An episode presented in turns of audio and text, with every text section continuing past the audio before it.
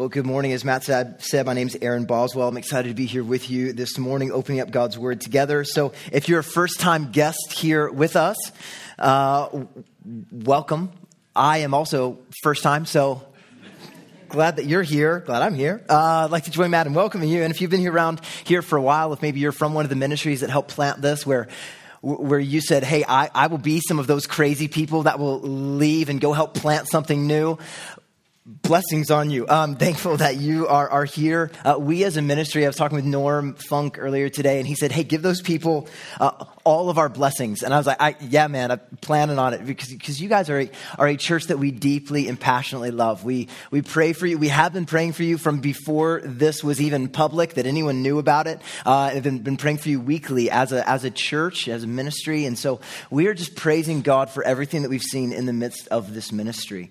Uh, that you can have an AGM tonight and rejoice and think through what God has done and what He is going to do is a beautiful and precious time as a church ministry. It's not a, a boring business meeting, it's, it's a celebration of what God has done and looking forward to and dreaming of what could God continue to see us do as a ministry. And so uh, I wish I could be with you tonight. I can't be, but is it going to be recorded?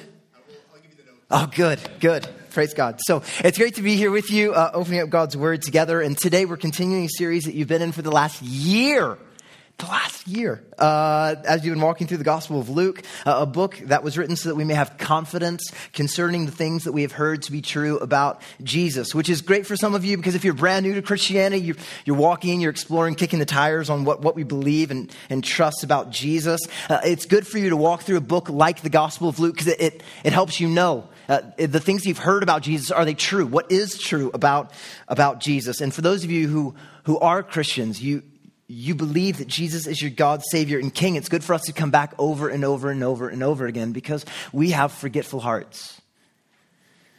And so, specifically this morning, we're, we're going to be spending some time thinking about what does it mean to follow Jesus in such a way that would lead to Jesus marveling at our faith in him. What does it mean to follow Jesus in such a way that leads us, or sorry, that leads Jesus to marvel at our faith in him? And we do so not because that's a, that's a fun little like construct, like, hey, how can we make that happen? But because the text that we're in today blatantly, literally says that. Jesus marveled at somebody's faith. And I started thinking about that and I was wondering, is such a faith even possible? And if so, is it possible for people like us today?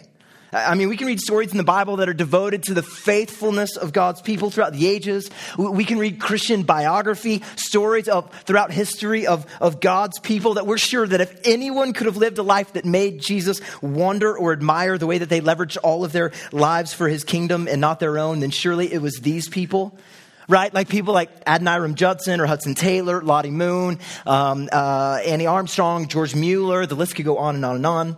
Not to mention uh, a host of Christian martyrs. People that have given their lives and died just for the simple fact that they believe that Jesus is God. And stories like that, they, they have a way of fueling our desire for faithfulness as God's people, don't they? I mean, just, we hear stories of, of the way that people have leveraged everything, sold condos and moved, joined with and planting a new ministry, the way that they've just sold everything, hopped on a boat and left for another country, knowing they'd never, ever come back. And we're like, man, I want me some of that. Right? Like we read that and we're like, yes, how is that what marks my life? And stories like that fuel that desire and faithfulness for a few hours or days or even a season of our lives. But then what happens? The pressures and stresses of life, they come in and they kind of choke out that passion, right? We get settled back into the same old patterns that we had beforehand. And if we're honest, we, we begin to believe the lie that people like us can't have that same kind or caliber of faith. Faith that would make Jesus marvel at our trust in him. And so we read about Jesus marveling on someone's faith, and we think, well, that's not for us. And we find ourselves back to where we started, apathetic, busy, w- wondering that, that if we could hear God's thoughts about us, about our faith, eh, we'd be sure he's probably shrugging his shoulders and saying something like, well, I don't know, honestly, I, I wish they were a bit deeper. But does it have to be that way? Or can our everyday, ordinary lives really be lived in such a way that leads to God Himself marveling at our faith in Him? and understandably, those might not be the kind of questions you ask yourself, right? Like you're walking through your week. That's probably not what you're, what you're asking. You haven't spent a lot of time thinking and processing through, but, but thoughts like this really shape how we view ourselves, how we view God, and how we view our relationship with God, right? How we feel about how God feels about us shapes everything. And, and, even if you walked in this morning still kicking the tires on Christianity, learning about Jesus and some of the claims that he makes on our lives, I, I think these are the kind of things that you wonder about as well. Right? Is there a God? And if so, how does he feel about me? And the beautiful thing about where we're going to be looking at today in the Bible is that the guy that demonstrates the kind of faith that makes Jesus marvel is a guy who was not raised in a Christian church. He grew up worshiping idols in a temple. He worshiped spirits of various sorts, but when he heard about Jesus, just like you, he came to have this kind of a faith.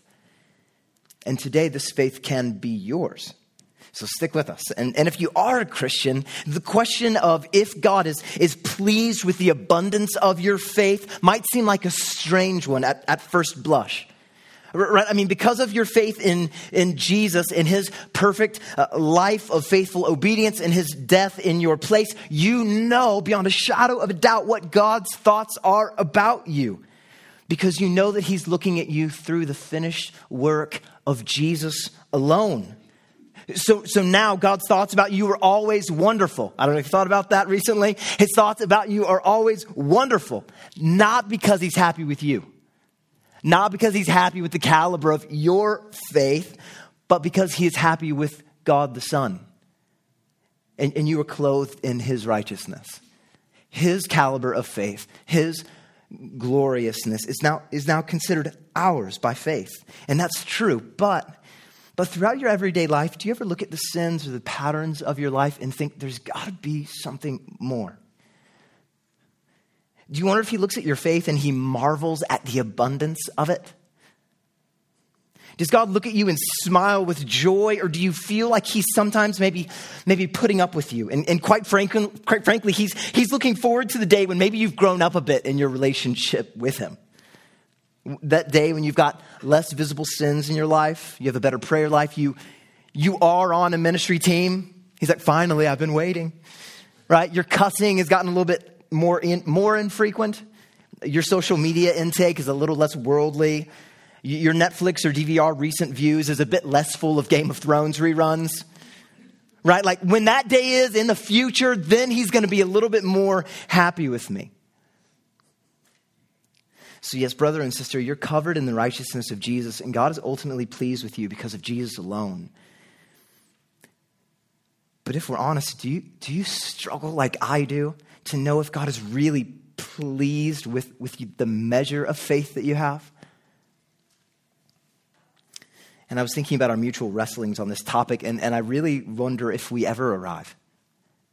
If we ever get to the place where we're confident that God is happy with our faith and trust in Him, right? Like as, as, we're following Him and walking through trials and tests of various sorts, is there anything in our trust, in our faith of Him that leaves God marveling at our faith in Him?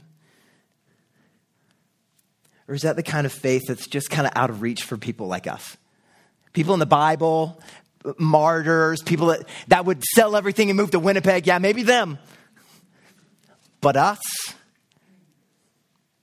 And, and so I want us to examine this story today and see what we can learn and how we might follow the example of the person in our text to see how we might begin to live our lives, leveraging them in ways that leave Jesus marveling. So that's where we're going. All right?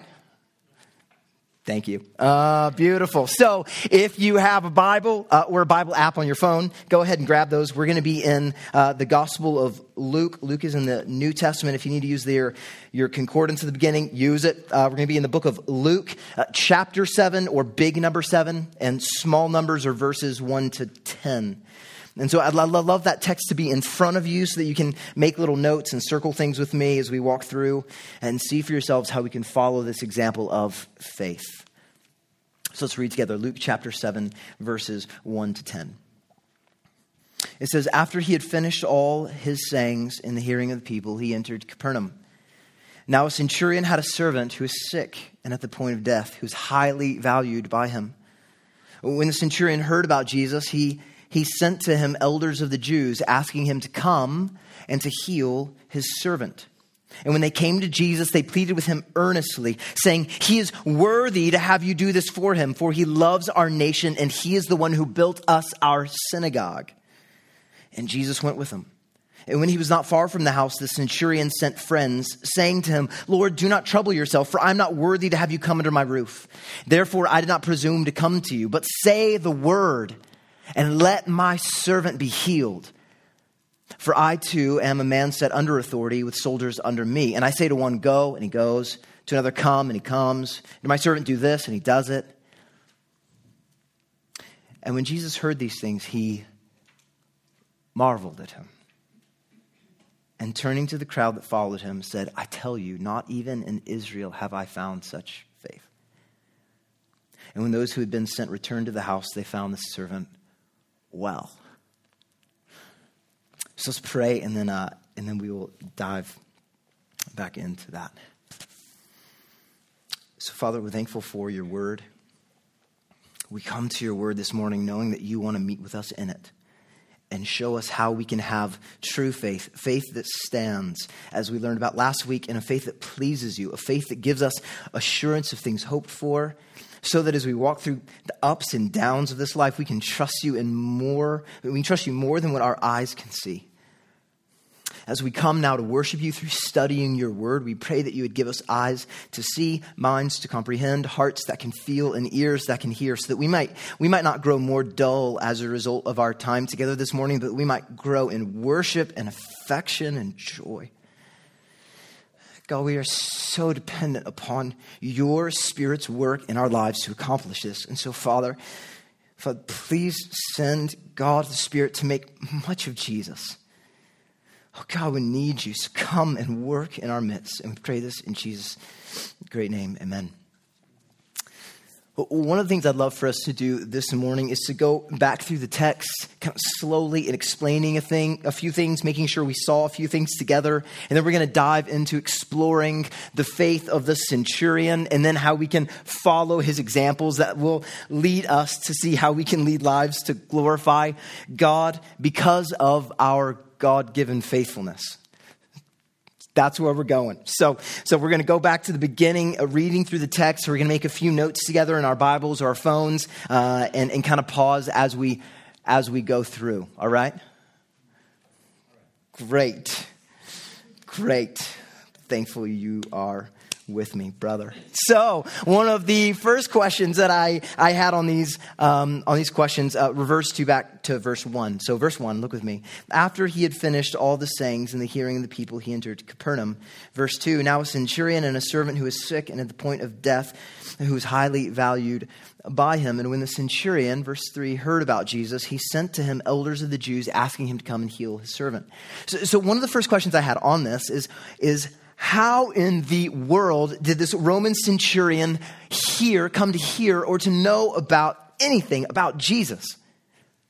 How, that's, that's, what, that's what starts this whole train, right? He heard about him, boom, boom, boom, boom, boom. How did he, how did he hear about him? And, and if you remember from, uh, at this point, probably a few months ago, um, this isn't the first time that Jesus has been in Capernaum. In fact, Luke chapter 4, verses 31 to 44, recounts to us all of the mighty miracles that Jesus did in Capernaum. Like he cast out demons and he healed people from various diseases. So I went and looked back at, at Luke chapter 4, verses 31 to 44, and, and I thought through what did the centurion know about Jesus? And I came up with three things. You're smarter than me. You can probably come up with 10, but I came up with three. Uh, number one is that he had authority. He had authority over sickness, he could rebuke it, but even authority over demons, they fled at his word. Secondly, that Jesus could heal sickness, which is incredible. So, so when the centurion has a sick servant who is highly valued by him, he hears about Jesus and he knows that Jesus can heal sickness and that he has authority. And so he thinks maybe, maybe he could heal my servant as well. And thirdly, no disease is stronger than Jesus. All who had any who were sick came to him, and they were all healed of various diseases, is what the text says. Not one disease came to Jesus, and he's like, Sorry, bro. Can't help you, man. Not one. Every single disease healed at the, at the word of, of Jesus. And so, knowing these things about Jesus and having a sick servant, what did the centurion do? Well, he petitioned Jesus to come and to heal his servant and he sent elders of the Jews as a way of honoring Jesus. I don't, know if you thought about that. When, when these elders show up, though, what did they say? Verse 4 He came, when they came to Jesus, they pleaded with him earnestly, honoring Jesus, which, which seems like an odd thing. If, if you've been around the Bible a while, that there would be elders of the Jews that would be coming to Jesus to ask him to heal the servant of a Gentile centurion is an odd thing. That's weird. Secondly, uh, during this time, right, Rome is the invader. They are ruling with an iron fist over large swaths of Europe, North Africa, the Middle East, and Israel is one of those nations that are under their rule, and they're not happy about it. They want a new king to come that will, that will destroy the Romans, give them liberty as a, as a nation, and rule with an iron scepter so that they can be their own people underneath their own king. And yet, here we see these elders of the Jews are errand boys of a Roman centurion. Why? And here's where we get to know something beautiful about this particular centurion. Listen to what they say about him. He is worthy to have you do this for him. Why? Why is he worthy? And they give us two reasons. One, he loves our nation. And secondly, he is the one who built us our synagogue. Now, this Roman centurion was not just a foreigner, foreign invader leveraging political power to gain favors. favors. No, he, he loved, loved their nation, had love for their nation, and he demonstrated this at great cost to himself. He built their synagogue, probably the very same synagogue that Jesus had preached in in Luke chapter 4. That's wild.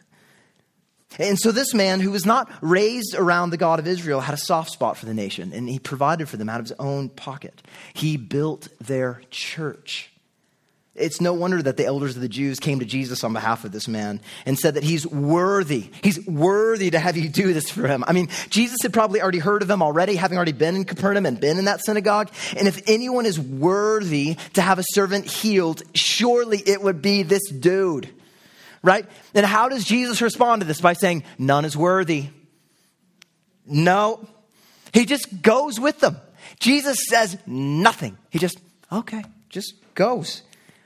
Happy to have this as one of the works that the Father had prepared for him to walk in. In verse 6, when he was not far from the house, the centurion sent friends there's the second envoy of people. And yet notice they come with a radically different message than the message from the elders. Right? The elders come, he's worthy to have you do this for him. He's a worthy, worthy man. But how does the centurion view himself? He sends this message Lord, do not trouble yourself, for I am not worthy. Homeboy uses the same word. I am not worthy. He's worthy. I'm not worthy to have you come under my roof. Therefore, because I am not worthy, I did not even presume to come to you. And I don't know if you noticed that, but the structure of these, these sentences are built around, they're pointing to, they're highlighting the unworthiness of the centurion. He doesn't even feel like Jesus could come into his own house. Think of that. While many people would have considered this to be a great honor to have Jesus come to their house, the centurion, he demonstrating his amazing character, realizes he is not worthy of having Jesus come to his house. He, the Roman centurion, counts Jesus of more worth and honor than himself. And if you think about that, Jesus is relatively poor. The centurion is relatively rich. Jesus is a traveling preacher. He's kind of not thought well of by, by a lot of people, especially not Gentiles. And, and the centurion is thought well of by everyone, e- even these elders of the Jews. Yet the centurion knows with whom he is speaking. Jesus is not some poor traveling preacher. So the centurion sent friends to explain his unworthiness and to acknowledge Jesus' authority. And then he adds this He says, Don't come, but say the word and let my servant be healed. Get that. He asked Jesus simply, say the word and let my servant be healed. And then the centurion grounds his entire argument of why he believes that Jesus can simply say the word from a great distance and heal his servant whom he's never laid eyes on. And this is, this is how he reasons. Why I'm asking this, it's all grounded in what? He says, For I too am a man set under authority, with soldiers underneath me. I say to one, go, and he goes. Another, come, and he comes. To my servant, do this, and he does it. And the centurion grounds his entire ask of Jesus upon this understanding. He says, Jesus, like you, I am a man under authority, and I have people underneath me that look to me. I have authority over, over them. I know what it is like to tell people to do things, and they do them because I have authority, and you are like me. But there's a massive difference. You outrank me. Oh, you see that? See, he can tell soldiers and servants what to do, but he can't tell sickness what to do. The power to do that does not lie within him, but the power to make sickness depart from kilometers away simply by speaking the word. Jesus has that power, and he knows it. Which brings us to the verse that we started with. When Jesus heard these things, he marveled at him. And turning to the crowd that followed him, said, I tell you, not even in Israel have I found such faith.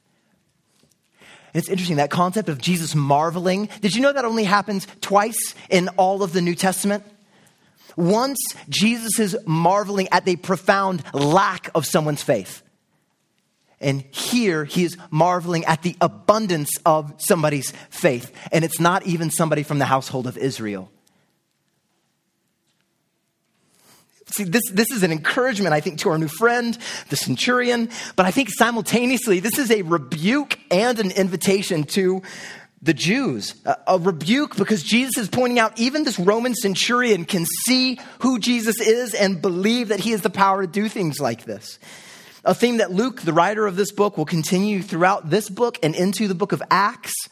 I don't know if you're going there next. That's a good one. Next. Um, which he also wrote, right? So it's a rebuke to the Jewish people who should see and yet don't, but it's also an invitation.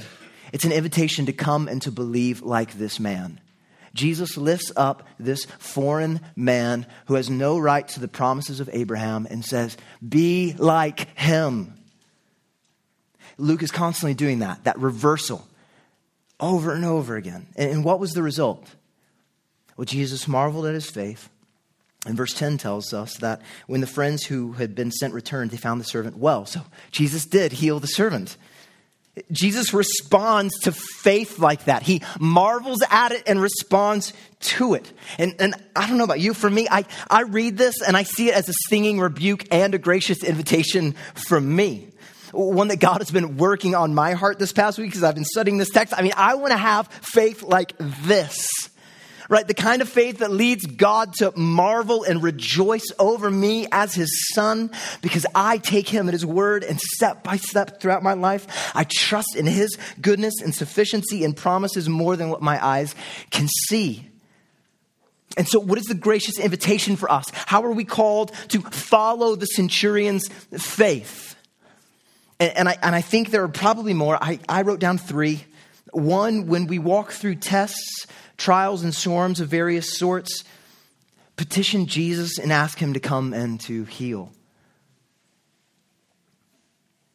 Secondly, come before Jesus humbly, recognizing he has the authority to do this. And third, have faith that he can speak a word and the situation and be healed. See, and this is what God demands of all of us as we come and study this text. We are to follow this faith, the faith of the centurion. It's a, it's a, it's a rebuke and an invitation. We don't have faith like this. Oh, but come that you might. This is to be how we are to always respond to the tests and the trials of our lives. Every phone call that comes in, every diagnosis that comes down the line, this over and over and over again, the things that we walk through, like waves on a shore, this is how we are supposed to respond. So, this text is a stunning rebuke, but a gracious invitation. We're invited to model the faith of the centurion, and as we do, God is glorified. Indeed. So, so see the faith of the centurion. Follow this pattern. This is what we should do. The example of this man. Go and follow it.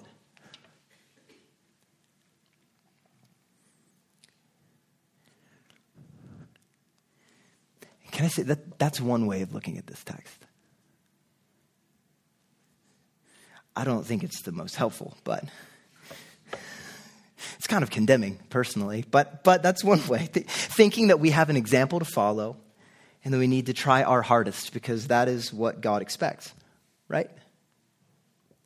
So see the example and try really, really hard. And maybe, just maybe, God will be pleased with you.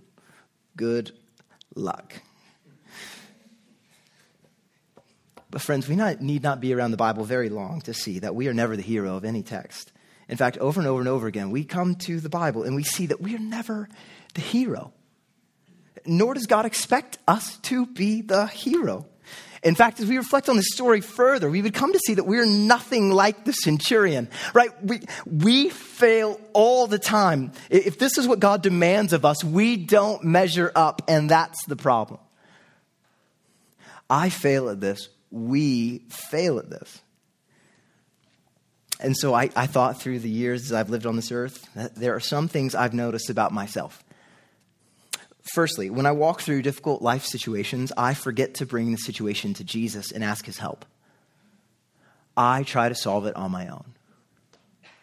When I do come before Jesus, I don't come humbly. I come like the religious leaders, not like the centurion's friends. Right? I come like the religious leaders. I plead my own worthiness. Jesus, I've done this. You need to come through. Or I plead the worthiness of others. Don't you know who they are? How they have sacrificed? And thirdly, I struggle to have faith that Jesus really can move and heal. Like many of you, I can quote the right doctrines and beliefs. Sure. But when push comes to shove, I simply don't have the ability to do what God is calling me to do in this text. Definitely not in my own strength. And most times, by His Spirit's grace, it's a struggle. And I think that's because this entire sermon so far, and the way that we naturally read through the text, we, we read it like this we read it, we study it, and then we wonder what we can learn about how to have faith like the centurion because we naturally assume that we're the hero Uh, the one who has everything together, the one that Jesus is going to marvel at. And, and it might not be wrong to do some of these things secondarily. I mean, there are things that Jesus is graciously inviting us into, right? There's, there's rebuke and gracious invitation. Yes, 100%. There, there is that here. But, but primarily, I would suggest that there is a character that we should identify with before the centurion. See, before we're ever the centurion, we must see that according to the Bible, we have much more in common with the centurion's servant. Here's what I mean. What do we know about the servant? Well, all that we're really told about him is that he's sick and he's at the point of death. He's hopeless, and without miraculous intervention, he would surely die unless Jesus came and made him well. Jesus is his only hope. Likewise, the Bible paints us with a similar brushstroke when we stand before God. It's not a pleasant diagnosis of our true selves, but it's a right one. We're told multiple times in multiple ways throughout the Bible that you and I are desperately sick. That we are desperately sick sick with sin, with natural rebellion against God, and that all we have earned from God for our rebellion, the only wage that we have earned is physical and spiritual death, where we would spend eternity facing the right justice and judgment of God against our sin for our rebellion against Him.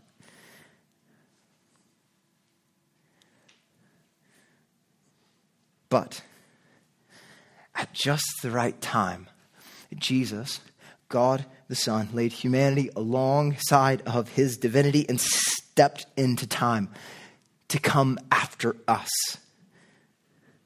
To come after us according to the plans that he made with the Father and the Spirit from before the foundations of the world were set to demonstrate his great love for us by taking on the form of a what? A servant. Taking on the form of a servant and dying the death that we deserve to die. See, he truly took our place, bore our griefs, and paid our debts so that, so that we who are sick with sin and at the point of death could be made well. See, friends, this is my story. And if you are a Christian, this is your story. It, it, it's, it's the one that we need to be reminded of often because when we come to God's word, that's not naturally what we come and see. We come seeing a list of rules to accomplish, not a God to be worshiped.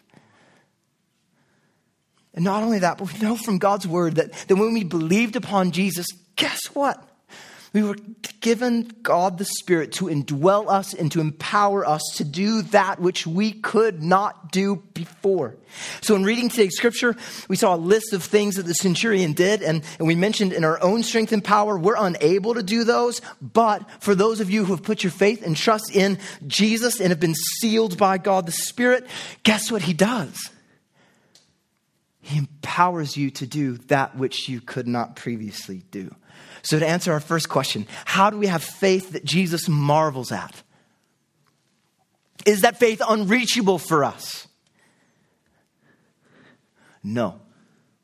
It is only by grace and through the Spirit's empowerment that such faith is possible, but it is possible so that God gets the glory and not us. So, so let's look at these three things again and see how God the Spirit enables us to do that which we could not do beforehand. So, number one, by grace, God the Spirit reminds us as we walk through trials of various sorts to bring the situation to Jesus because we know that we can trust His authority, His graciousness, and His provision. Secondly, we can come humbly before God, recognizing that, that we only come because we have first been rescued and redeemed by Jesus, and we come covered in his righteousness, petitioning the Father as his sons and daughters. We don't come demanding, we come asking boldly. Trusting our God and our Father with open hands, knowing his ways are always better than ours. And thirdly, when we struggle to have faith, what does the Spirit do? He reminds us of the gospel and calls us to trust in what our eyes cannot see. And he gives us assurance of things hoped for. And that's the beauty of this, this text is how do we have faith that God marvels at? God produces that faith in our lives for his good pleasure. So, where are we at in this story? You're here and you're exploring Jesus, uh, we're, we're thankful that you're here. We want you to, this is a great space for you to just keep on exploring Jesus, learn more about who he is. But there's going to come a day where you're going to, you're going to come to a point where, where you're either going to believe or reject this point. And it's that it's the reality that you are a servant who is sick with sin and at the point of death and ex- only can expect to face the just judgment of a holy God. That, that's the entranceway into the Christian life, is, a, is you come to believe by faith that these things are true of you. And that you need Jesus to be the servant who comes and is faithful in your place and dies in your place and rises from the dead, and that he gives you his innocence and righteousness in your, in your place. And so, have you come to the, believe that? That you're sick like the servant, deserving nothing but death and judgment. If so, there is hope for you. Jesus, God Himself, has come and is offering healing and forgiveness. You don't have to leave here sick and at the point of death. You can leave here made well. And to my brothers and sisters, are, are you prone to forgetting the gospel as you go throughout your daily life? Are you prone to reading the Bible like a list of rules that needs to be measured up to and forgetting that there is not some future version of you out there that God is more happy with? Because there's not. He is perfectly pleased with you because of Jesus. And so see this story as a, as a rebuke, a gracious one, but also as an invitation to trust in what your eyes cannot see and to worship the God who gave you faith and the God who marvels at the faith that he has given you. So that, so that we may have faith to trust in what our eyes cannot see. Let's pray together. So, Father, we're thankful for your word and how you transform and change us. That we can go from those who do not believe to those who, who believe that we are sick with sin and deserving judgment, and, and yet you took our place. You took our sin, you took our sickness, you, you lived a perfect life in our place and died a death that we deserve to die so that we who are sick can be made well. We believe you have the authority and the power to make us well. And so I, I pray, God, that you would move today in powerful ways. And for my brothers and sisters, I pray that you would strengthen them by your word and through your grace. We ask that in Jesus' name. Amen.